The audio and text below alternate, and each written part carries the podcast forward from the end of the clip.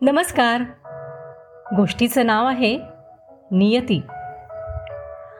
सोपी Madison square बागेत एका बाकावर बसला होता. कडक हिवाळ्याची चाहूल लागली होती म्हणून तो अस्वस्थ होता. तसा तो फारसा महत्त्वाकांक्षी नव्हता. फक्त ब्लॅकवेल आयलंड तुरुंगामध्ये थंडीचे तीन महिने राहता यावे इतकीच त्याची माफक अपेक्षा होती. त्या तीन महिन्यात त्याची जेवण आणि राहण्याची मोफत सोय होत असे. अगदी सुरक्षित असे तिथे.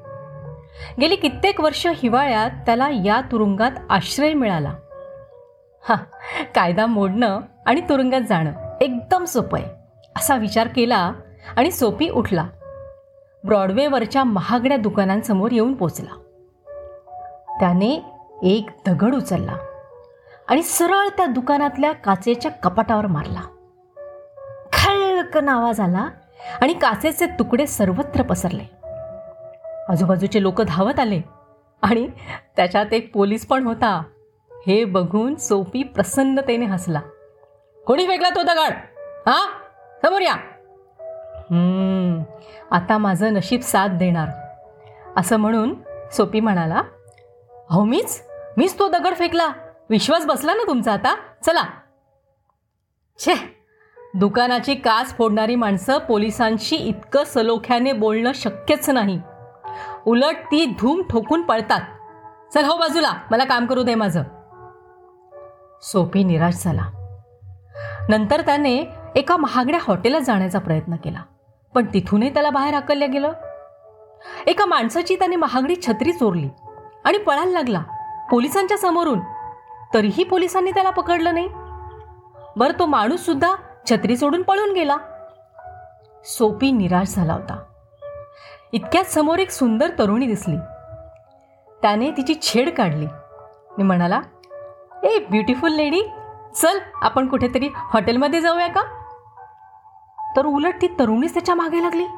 म्हणायला लागली ओ माईक तू कुठे होतास? चल चल आपण जाऊ. तो पोलीस पण बघतोय बघ आपल्याकडे. तिच्यापासून स्वतःला वाचवलं आणि तो कसा बसा धावत पळत एका थिएटरसमोर उभा राहिला.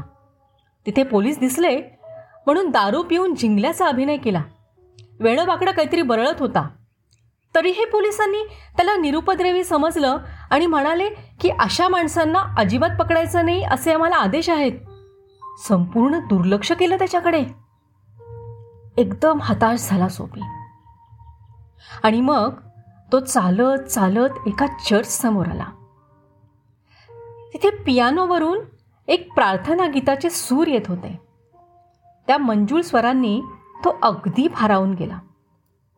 त्याच्या मनात आश्चर्यकारक बदल व्हायला लागले. आणि त्याने ठरवलं की आता सध्या जे माझं पतीत आयुष्य आहे त्याचा मी त्याग करणार आहे. हे सगळे दुष्ट विचार चोरीमारी तुरुंगात जाणं हे सगळं सगळं मी सोडून देणार आहे. आता मी काहीतरी चांगला कामधंदा बघेन शहरात जाईन आणि मी सभ्य गृहस्थ बनणार आहे. असे विचार त्याच्या मनामध्ये सुरू होते. इतक्यात त्याच्या खांद्यावर एक जबरदस्त हात पडला. त्याने मागे वळून बघितलं. तो पोलीस होता? काय रे? काय चाललंय रे? काय तुझं पोरा? काय नाही काय नाही काय नाही. कसली चोरी बिरी करायचा विचार होता की काय? नाही नाही नाही नाही. अहो मी असाच उभा आहे इथे. अच्छा. ओ चल मग माझ्याबरोबर दुसऱ्या दिवशी कोर्टात सोपीला जज समोर हजर केलं गेलं. आणि जजने निकाल दिला. तीन महिने ब्लॅकवेल तुरुंगात सक्त कैद. धन्यवाद.